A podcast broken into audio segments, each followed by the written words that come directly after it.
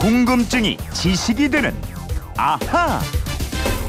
네, 궁금한 건 풀고 살아야 됩니다. 궁금증이 지식이 되는 아하 휴대폰 뒷번호 1018님이 문자를 주셨는데 예, 새벽에 서인 아나운서가 강다솜 아나운서가 랩을 그렇게 잘한다고 그러더라고요.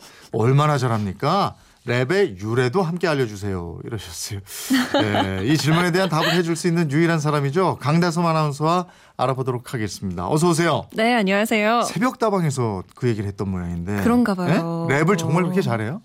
요 MCJ 용. 이 정도 합니다. 아이고, 오, 안타깝네요. 비슷하게 가네. 그런 것만 알아요. 어, 야 다른 노래도 많은데 랩에 특별히 관심을 가진 이유가 있습니까? 네, 사실 아나운서들은 말을 좀 예쁘게 해야 된다는 강박 감이 좀 있잖아요. 네. 그런데 랩은 굉장히 솔직하고 직선적이고 욕도 어. 잘해요. 음. 그래서 좋더라고요. 아. 좀 거칠거칠해서 스트레스 좋아요. 해소용이군요. 그러니까. 그럼요. 예. 따라 불러도 누가 뭐라 안 해요. 음. 노랜데. 어, 그렇지 노래지. 네. 예. 랩 이거 뭐 많이 들어본 말이긴 한데 랩이 뭡니까? 왜 랩이에요? 이 랩은요, 톡톡 치다. 지껄이다. 이런 뜻을 가진 말입니다. 리듬에 맞춰서 지껄이듯이 부른다고 해서 붙은 이름인데요. 랩은 비트와 가사로 구성되고요. 멜로디보다는 리듬에 기반을 둔 보컬 기술, 음악이라고 보면 됩니다. 근데 랩이 뭐 그냥 읊는다고 다 랩이 아니고 그렇죠. rhyme이라고 그러죠. 우리말로 하면 운 이걸 잘 맞춰야 된다잖아요. 네. rhyme은 가사를 구성하고 배치하는 능력입니다. 음의 끝부분을 맞추는 각운과 첫 부분을 맞추는 두운 등이 있는데요. 대부분 이 두 가지를 혼합해서 다양한 rhyme들을 만듭니다. 이 rhyme 말고 flow라는 것도 있어요. 이건 가사를 특유의 리듬으로 가공하는 능력, 즉 가사를 리드미컬하게 읊어내는 기술입니다. 래퍼들마다 이 고유한 flow가 있어요. 음, 결국 랩은 일종의 노래로 하는 시 뭐 이렇게 볼 수 있을 것 같 은데 네. 랩과 힙합은 같은 거예요? 다른 거예요? 이 랩보다 더 큰 개념이 힙합입니다. 즉 힙합 안에 랩이 포함되어 있고요. 힙합 음악의 핵심이 랩이에요. 힙합은 1970년대 미국 뉴욕의 빈민가에 거주하던 흑인들이 만든 자유와 즉흥성을 중시하는 문화를 모두 일컫는 말입니다. 힙, 엉덩이를 합, 흔든다는 말에서 유래했죠. 음. 힙합을 구성하는 요소는 크게 네 가지입니다.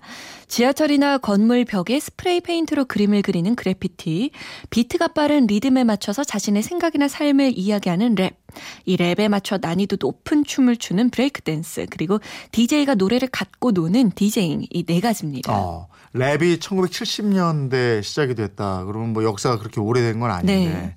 처음 들었을 때는 이게 노래야 싶었어요. 근데 어떻게 하다가 시작이 된 거예요, 이게? 이 랩의 뿌리를 찾아 올라가면 자메이카 출신 DJ들의 토스팅이라는 게 있습니다. 음. 토스팅은 음악을 배경으로 멘트를 날리는 건데요. DJ 쿨허크에 의해서 이 토스팅이 1970년대 뉴욕 빈민가에 퍼졌습니다. 네. 왜 클럽에 가면 DJ들이 막 음반을 문지르거나 특정 부분을 반복하려고 막 역회전시키고 이러잖아요. 이게 여기서 시작됐고요. 당시 랩 프로듀서들은 사운드 기계와 턴테이블을 이용해 서 여러 노래에서 원하는 부분만 잡아내서 하나의 새로운 노래로 만들어냈습니다. 음, 그러니까 기존의 노래를 리믹스하는 거잖아요. 그렇죠. 그러면서 기타라든가 베이스, 드럼 비트를 짧게 믹스해서 틀어주는 방식으로 진화했고요. 이런 리듬에다가 아주 강렬하고 과격한 메시지를 심었습니다. 래퍼들은 백인 위주의 빈민가 밖의 세상에 대해서 거침없는 비판과 욕설을 퍼부었는데요. 며칠 전에 별세했죠. 복싱 영웅 무하마드 알리가 쉴 새 없이 이 펀치를 날리는 것처럼 도시 빈민으로 살아가는 흑인들의 비참한 삶과 불만을 계속해서 읊어댄 거예요. 네. 하긴 뭐 1970년대 당시에 미국 사회도 많이 어둡고 미래, 뭐 희망 이런 것도 보이지 않고 그랬을 거예요. 그렇죠. 당시 대통령의 암살에다가 베트남 전쟁 확대, 오일 쇼크, 뭐 살인적인 인플레이션 이러니까 특히 가난한 흑인들은 생활이 더 어려워졌고요. 학교도 제 기능을 상실했습니다. 이러면서 흑인 사회에는 마약이 빠르게 퍼졌어요. 한마디로 절망적인 상황에 놓였던 거죠. 아, 그래서 거기에 그렇게 욕설이 많이 들어가고 네. 그러는군요. 게다가 멜로디나 화음 같은 게 없잖아요. 그냥 메시지가 더 생생하게 그게 들리는 거고. 그렇죠. 그렇게 흑인들끼리 동네에서 랩을 하다가 1979년에 밴드 슈가힐갱의 랩이 대중적으로 알려지면서 처음으로 빌보드 탑 40 안에 들게 됩니다. 이걸 계기로 불길처럼 번지면서 힙합 그룹들이 대거 등장했는데요. 그중에 런 DMC, LL 쿨 J와 같은 스타가 등장했고요. 또 백인 힙합 그룹 비스티 보이즈가 등장하면서 흑인들만의 음악이었던 랩은 백인 젊은이들까지 사로잡게 됩니다. 그 몇 년 전에 무한도전 멤버들이 만났잖아요. MC 해머. 네, 최고의 맞아요. 스타였죠. MC 해머는 당시 앨범 한 장을 1,500만 장이나 팔았으니까 엄청났죠. 어, 네. 그러면서 동부에서 서부로 힙합이 넘어갑니다. 네. 갱스터 랩을 통해서 닥터 드레, 스눕독과 같은 갱스터 랩 스타를 탄생시키게 되죠. 지금 갱스터 랩이라고 그랬는데 네. 랩 종류도 상당히 많죠. 어, 굉장히 많아요. cool랩은 90년대 초까지 유행된 보통의 랩이에요. 빠르고 신나는 비트가 많은데 MC 해머가 대표적 이죠. 그리고 저머랩은 자메이카풍의 랩이고요. 갱스터 랩은 거칠고 노골적인 가사로 갱에 대한 얘기를 주로 하는 랩입니다. 마이애미 랩은 빠른 비트에 춤을 추기 위한 음악이고요. 프리스타일 랩은 형식 없이 자유로운 형태의 랩입니다. 우리나라에서는 랩이 언제 시작됐어요? 이 논란은 좀 있지만 가수 홍서범 씨가 1989년에 발표한 김삿갓을 최초의 랩으로 보는 시각이 있습니다. 힙합을 하겠다는 생각을 했는지는 모르지만 당시 미국에서 유행하던 랩의 형식을 가져왔고요. 곡의 형태도 랩의 요소가 첨가되어 있기 때문입니다.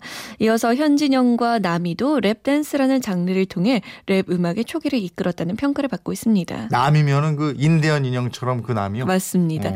1989년에 발표한 히트곡인 인디언 인형처럼의 리믹스라는 개념을 도입했고요.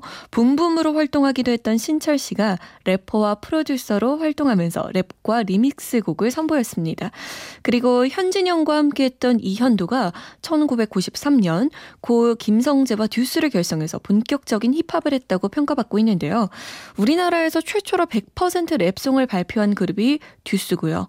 랩과 비보잉, 디제잉, 그래피티 이 힙합의 4대 요소가 모두 포함된 앨범을 처음 발표한 것도 듀스입니다. 음, 그러다가 이제 서태지와 아이들, 지누션 뭐 이렇게 쭉 나오고. 네.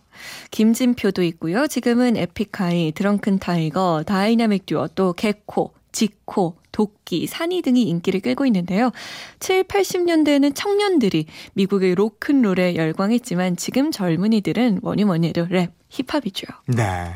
그렇군요. 1018님, 궁금증 풀리셨습니까? 선물 보내드리겠고요.